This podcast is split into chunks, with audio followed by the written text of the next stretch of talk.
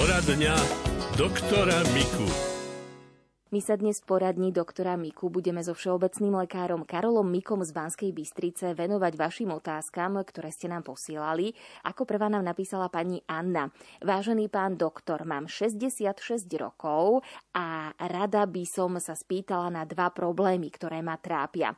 Prvý sa týka toho, že v ľavej časti brucha, v brušnej stene, dlhodobo pociťujem nejakú hrču, ktorá ma tlačí najmä pri sedení a ležaní a vždy, keď sa najem. Hrču mi pri palpácii nahmatala aj hematologička, ktorá poznamenala, že tam cíti nejaký úzlík. Ultrazvuk ani CT vyšetrenie pritom nič nepreukázali a lekári mi tvrdia, že ide len o tuk, ktorý však nie je zhrčený, teda nevytvára žiadny zhluk, tak ako to pociťujem ja.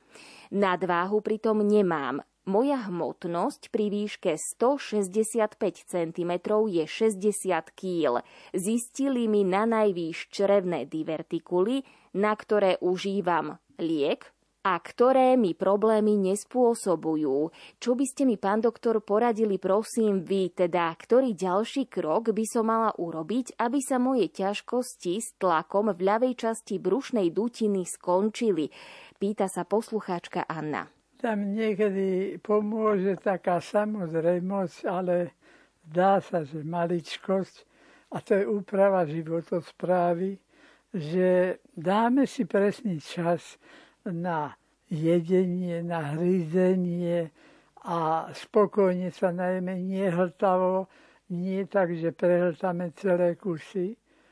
A potom to, čo to hladké svalstvo čriev pracuje peristatikou a niekedy možno aj nad plánom a robia sa tam aj také vzťahy svalové, ktoré nie sú funkčné dokonale, ale sú len, že sa tam niečo deje.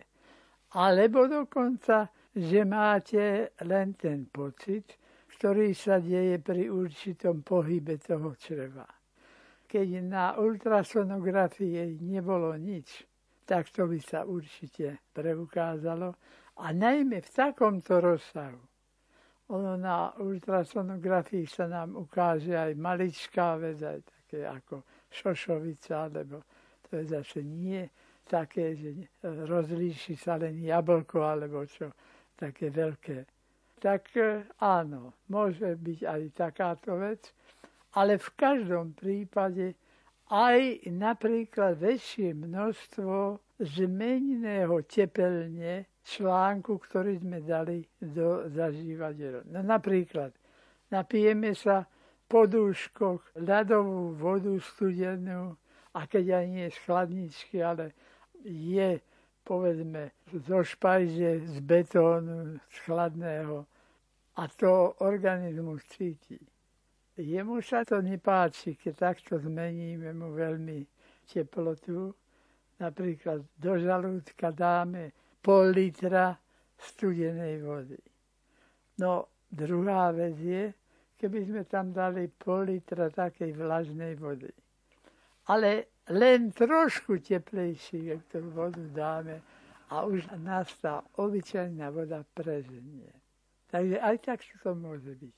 A pritom nie je to nič dráždivého, no veď už ak je voda dráždivé, tak môže byť všetko. Ale je to obyčajná hmota, obyčajná potravina, v tomto prípade nápoj, ktorý ale naraz ochladí, alebo na druhej strane aj ohreje, keby to bolo veľmi horúce. A to už potom, keby niekto takúto chybu spravil, že si dá horúce, tak to radšej to studené. Pretože to studené až na to, že tie rýchle zmeny teplotné to môžu vplývať na tú výživu smerom rýchlejšia peristatika alebo slabšia. No a studená ináč v žalúdku spraví to, že sa tam začne tvoriť viacej kyseliny žalúdočnej No a to je od ničoho, nie, o nie, žiadnej potravy, len od toho chladu.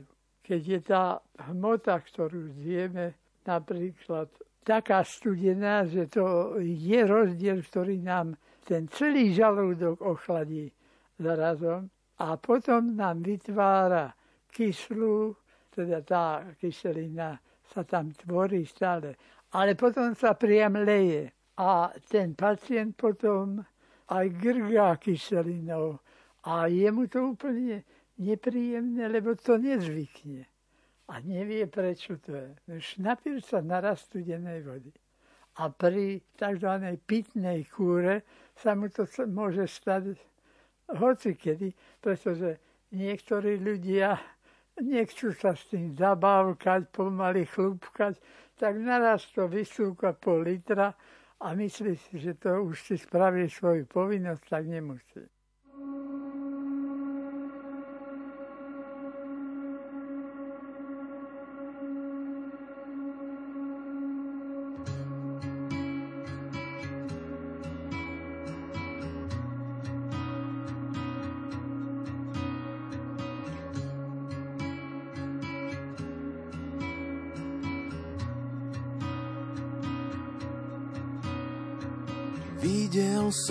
Ťa všade, kde som nikdy nebol. Kde som nebol živý, len vodou a chlebom. Kde som našiel všetko, čo som nikdy nehľadal. Tam, kde nebol nikto, iba dlhá rada. Všetko, čo som nikdy nemal, dokážem ti dať. A možno ti dám všetko, čo raz budem mať. Všetko, čo som nikdy nemal, dokážem ti dať možno ti dám všetko, čo raz budem mať.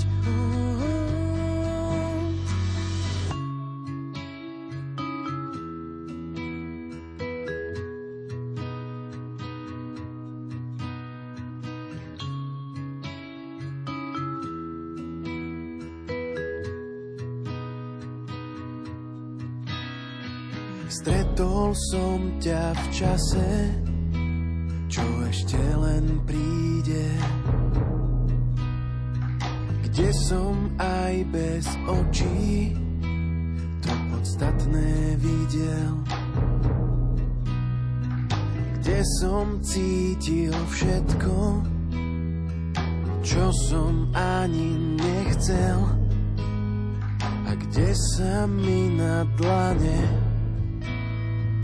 premenili peste Všetko, čo som nikdy nemal, dokážem ti dať. Možno ti dám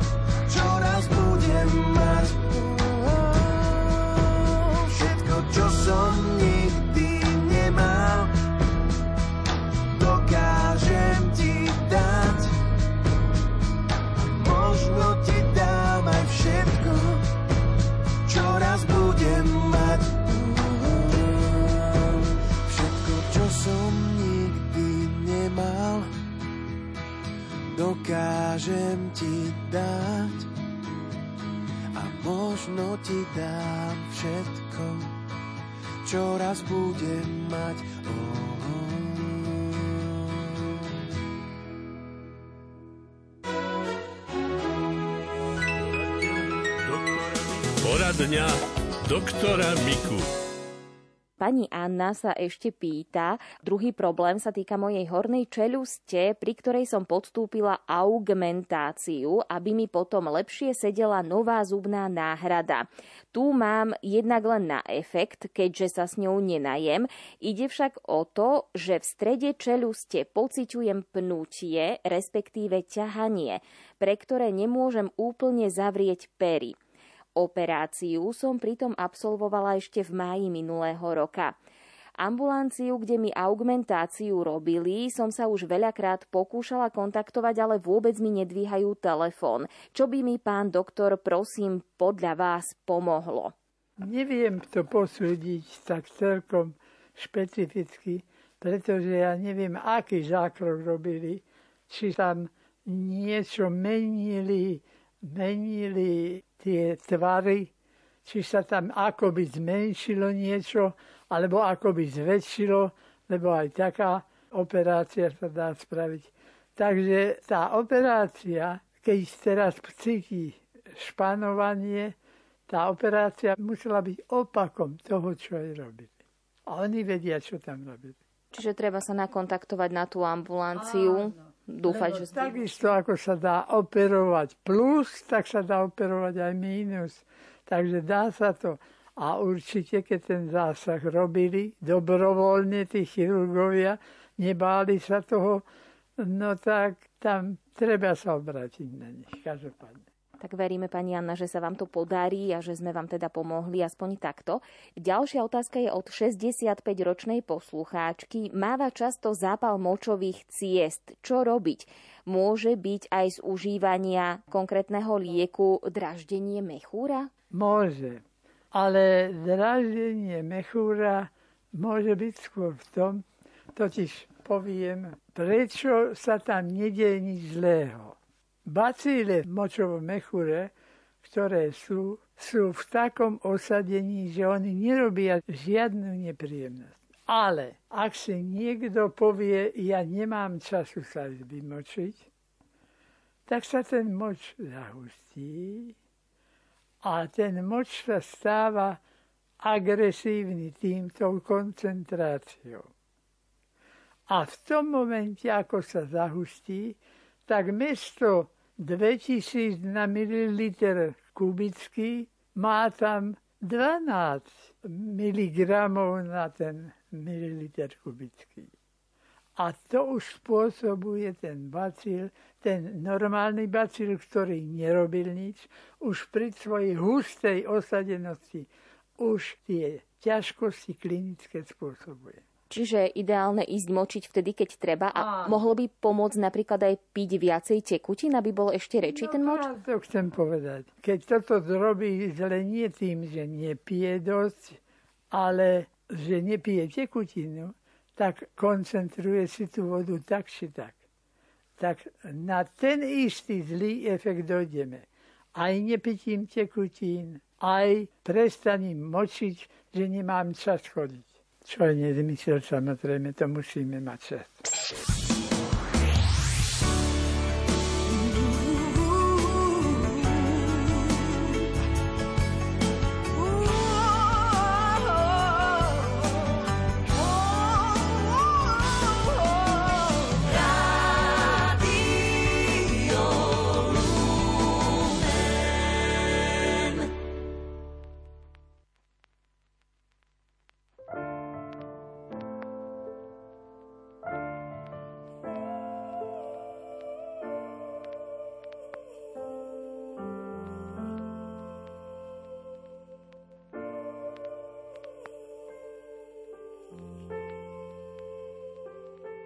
Koľkokrát sa dá odtrhnúť púpavám to krehké, do čoho vždy fúkame.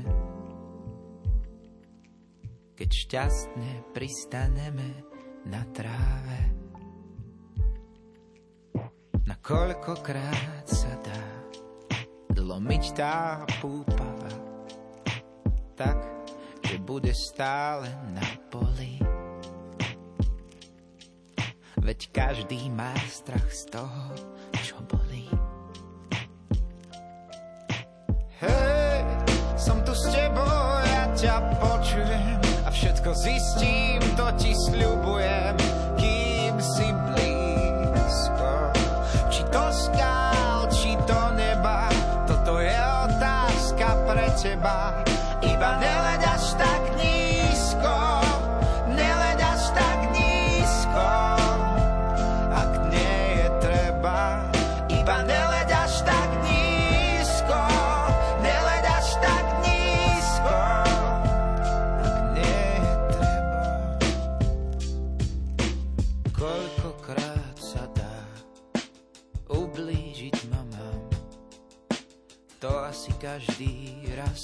Živote zistí.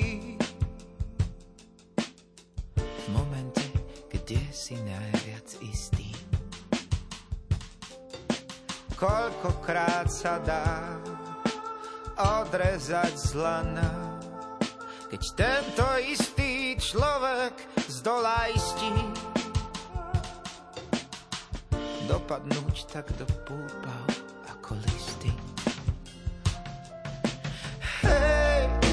tu s tebou, ja ťa počujem a všetko zistím, to ti sľubujem, kým si blízko. Či do skál,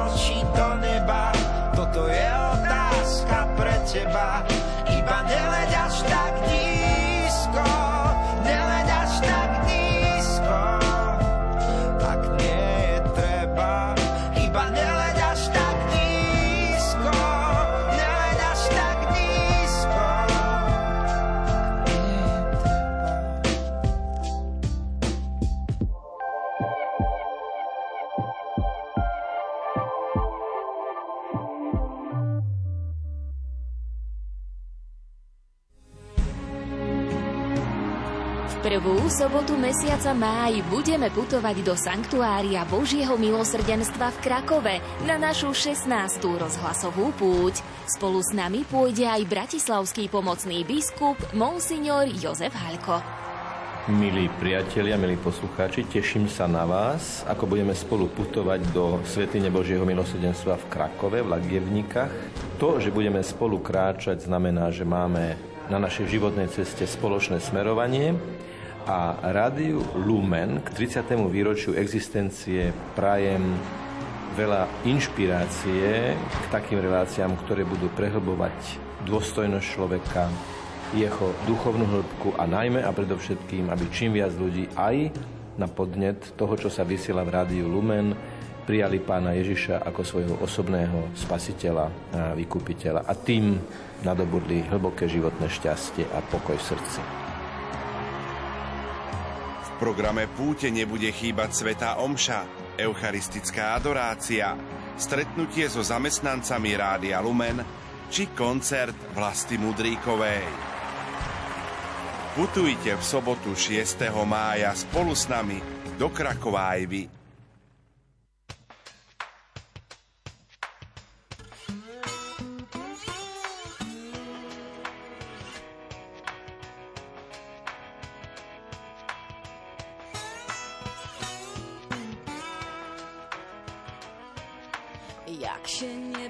powiedz jak, kiedy w strachu żyje świat.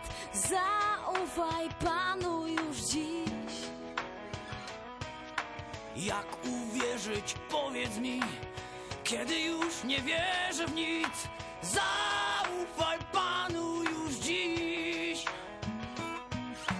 Jak mam kochać, powiedz jak, kiedy raz.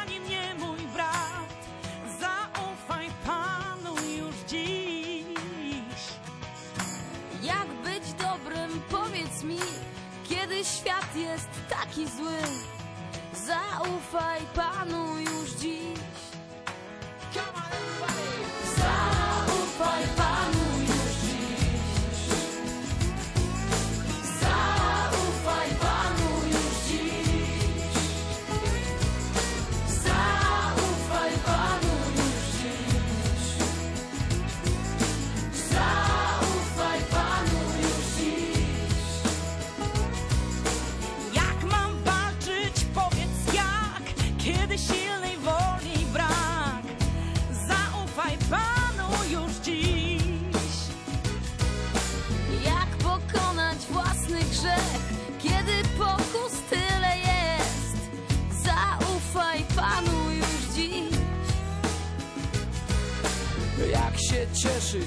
powiedz mi, kiedy płyną gorzkie łzy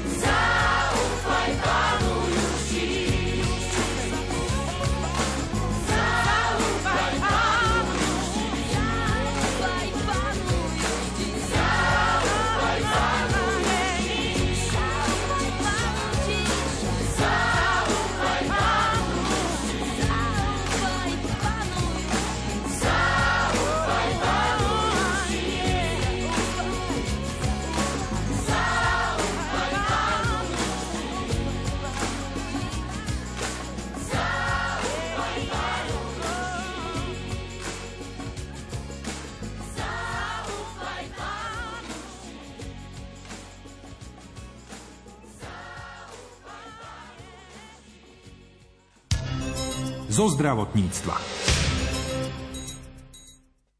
Pečenie je kľúčový orgán v látkovej výmene organizmu, produkuje bielkoviny krvnej plazmy, detoxikuje organizmus a tvorí žlč, ktorá je nevyhnutná pri trávení ťažkých a mastných jedál. O ochoreniach pečenia a starostlivosti o ňu sa porozprával Martin Petráž s hepatológom Štefanom Hrušovským. Pán profesor, aké sú tie najčastejšie ochorenia, ktoré môžu postihnúť našu pečenie? Choroby sa delia zvyčajne na akutné a chronické.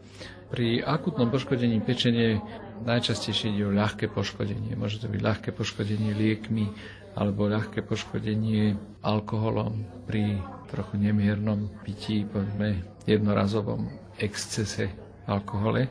Veľmi závažným problémom e, je akutné zlyhanie pečenie. A to môže nastať napríklad pri, hovoríme vždy o zriedkavých chorobách, ale veľmi závažných, e, napríklad pri tzv. bleskovom fulminantnom priebehu akutnej infekcie vírusom hepatitídy B. Tam je pacient v ohrození života a pečenie môže zlyhať. Niektoré formy autoimunitných chorób pečenie takisto prebiehajú ako fulminantné bleskové zlyhanie pečenie. Ďalším ťažkým poškodením môže byť otrava niektorým liekom, ako je napríklad predávkovanie, masívne predávkovanie paracetamolu. Liek je bežne dostupný, je voľne predajný a pri chybkových chorobách a prechladnutiach používa ho každý Slovák. Máme byť teda opatrní a nejakým spôsobom predvídať tú liekovú toxicitu? Dodržiavať dávkovanie, konkrétne pri paracetamole určite. Uh-huh. A on môže byť v rozličných preparátoch. Firemné preparáty nebudeme uvádzať, ale je ich veľmi veľa. Uh-huh. A keď pacient sám by si skombinoval viaceré uh-huh. a celkovú dávku prekročí, môže si poškodiť pečeň. Čiže je potrebné asi dávať pozor na tie liekové interakcie. Paracetamol spôsobuje toxicitu pri vysokej dávke. Na rozdiel od iných liekov, ktoré užívame správne, uh-huh. napríklad antibiotika, a vznikne toxicko-alergická autoimunitná porucha, ktorá poškodí takisto pečeň. To sú antibiotika napríklad, alebo nesteroidové antiflogistika. Toto sú tie lieky, ktoré najčastejšie poškodzujú pečeň. No a veľkou problémovou kapitolou pečeňových chorób sú chronické choroby pečenie lebo tie môžu prísť do štádií, ktoré majú veľké komplikácie a skracujú život, uh-huh. a síce do, do rozličných štádií fibrózy a mhm. cirhózy pečenia. Akým spôsobom sa môžu naši poslucháči, poslucháči Radia Lumen o tú svoju pečeň starať tak, aby im vydržala zdravá? No, vyhýbať sa pečeňovým chorobám. Tak mm-hmm. môžeme niektoré vymenovať. Najčastejšia, najzávažnejšia choroba, ktorá vedie k zlyhávaniu, mm-hmm. k definitívnemu zlyhaniu pečenie, je alkoholová choroba pečenie. Ale z hľadiska percenta výskytu v obyvateľstve najčastejšou je nealkoholová tuková choroba pečenie. Mm-hmm. To sú dve také základné, veľmi časté choroby. A spomedzi ďalších spomeňme vírusové hepatitídy. Hepatitída B, a hepatitída C. Tieto dve majú chronické formy a tie takisto môžu viesť do fibrózy mm-hmm. a cirhózy pečenia. Vyznáme možno nejaké ochranné očkovanie voči týmto hepatitidám? Proti hepatitíde B máme vynikajúcu očkovaciu látku. Očkovanie je bežne dostupné a tvorí aj základ slovenských e, očkovacích schém od detstva, ktoré máme vlastne dlhé roky zostavené. Proti hepatitíde C nemáme očkovaciu látku, ale je tam účinná liečba. Dá sa dnes hepatitída C dobre liečiť. A je to dôležité, lebo zabráni sa rozvoju cirhozy pečenia a jej komplikácií. Dokonca hepatitída C sa lieči aj v štádiách fibrózy a cirhozy pečenia. Aj tam je účinná a zbavuje organizmus vírusu. má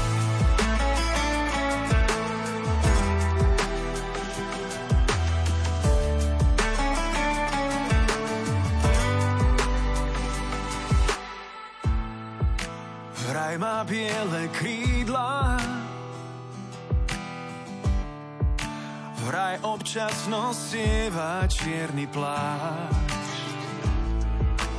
Nik nevie, kde býva. Mm. Všetci ju však túžia nájsť.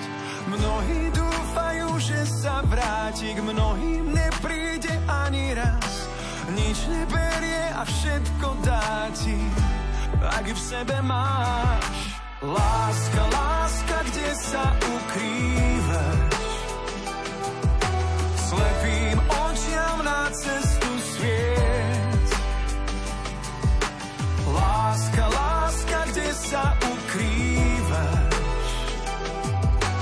Nehasni a začni zasplieť. Ľahšia ako Vánoc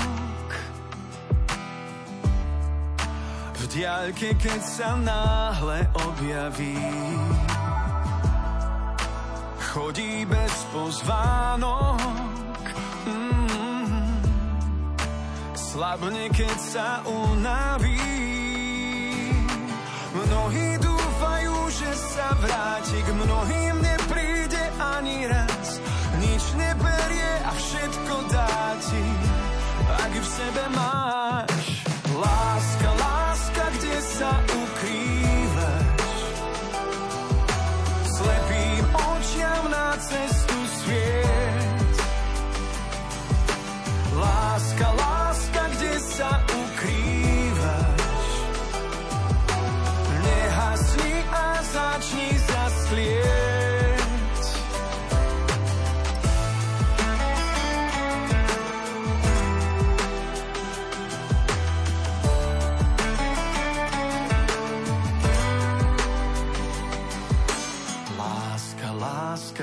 sa ukrývaš?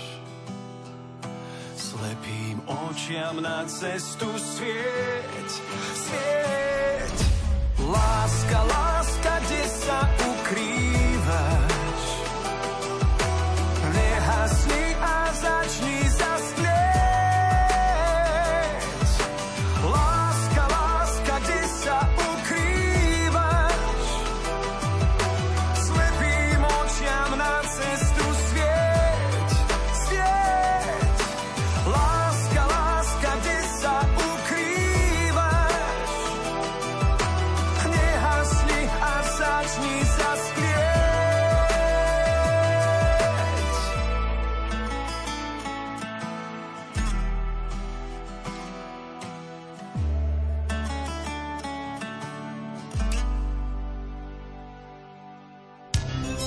Zo zdravotníctva. Pečeň okrem alkoholu či liekov zaťažujú mastné jedlá, ale aj toxíny z priemyselne spracovaných potravín a polotovarov a sladidlá, ktoré sa nachádzajú v nízkotučných výrobkoch. Obnovu pečeňových buniek podporuje pestrec mariánsky. Táto rastlina tiež detoxikuje a posilňuje pečeň. Viac zistil od hepatológa Štefana Hrušovského Martin Petráš. Mnoho ľudí si pomáha možno Googlom a objaví, že im s pečeňou pomôže preventívne profilaktické užívanie hepatoprotektív. Ako to naozaj je? Pečeň má rada pestrú stravu, citujem svojich starších kolegov a lekárov, ktorí sa venujú chorobám pečenie. A pre pečenie je dôležitá striednosť e, v každom ohľade stravovania príjmu potravy. Pečeň zvládne aj veľmi jednostrannú stravu. Keby sme napríklad celý týždeň jedli rožky, uh-huh. tak pečeň urobí všetko, čo je v jej silách na to, aby zabezpečila organizmus energeticky, uh-huh. ale aby aj ďalej syntetizovala a produkovala látky, ktoré jej to prináleží. Uh-huh. A samozrejme, aby aj odburávala toxíny z organizmu. Mm-hmm. Čiže môžeme mať jednostrannú stravu, pečeň zvládne výborne takéto nápory. Ale problém je, keď to je dlhodobé. Existujú nejaké zložky, ktoré povedzme môžu tie hepatocity, tak ako to vidíme v reklamách, obnoviť, regenerovať, pomôcť im? V prvom rade je dôležité nepreťažovať systematicky hepatocity, ako hovoríte veľmi správne, nepreťažovať pečenové bunky. To znamená obmedzovať e, na minimálnu mieru toxíny, uh-huh. toxické látky. Lieky sú vynikajúcim pomocníkom v živote človeka, ale isto zaťažujú pečeň uh-huh. svojim metabolizmom. Mnohé z týchto mnohé z liekov zaťažujú pečeň a preto máme užívať len lieky, ktoré naozaj sú nevyhnutné na to, aby sme sa zbavili choroby. Čo sa týka výživových doplnkov, tam je nevyhnutná správna aj pestrá strava a správne zloženie potravy, ako to e, vyučujú naši nutriciológovia, alebo tzv. racionálna strava, racionálna výživa. Radio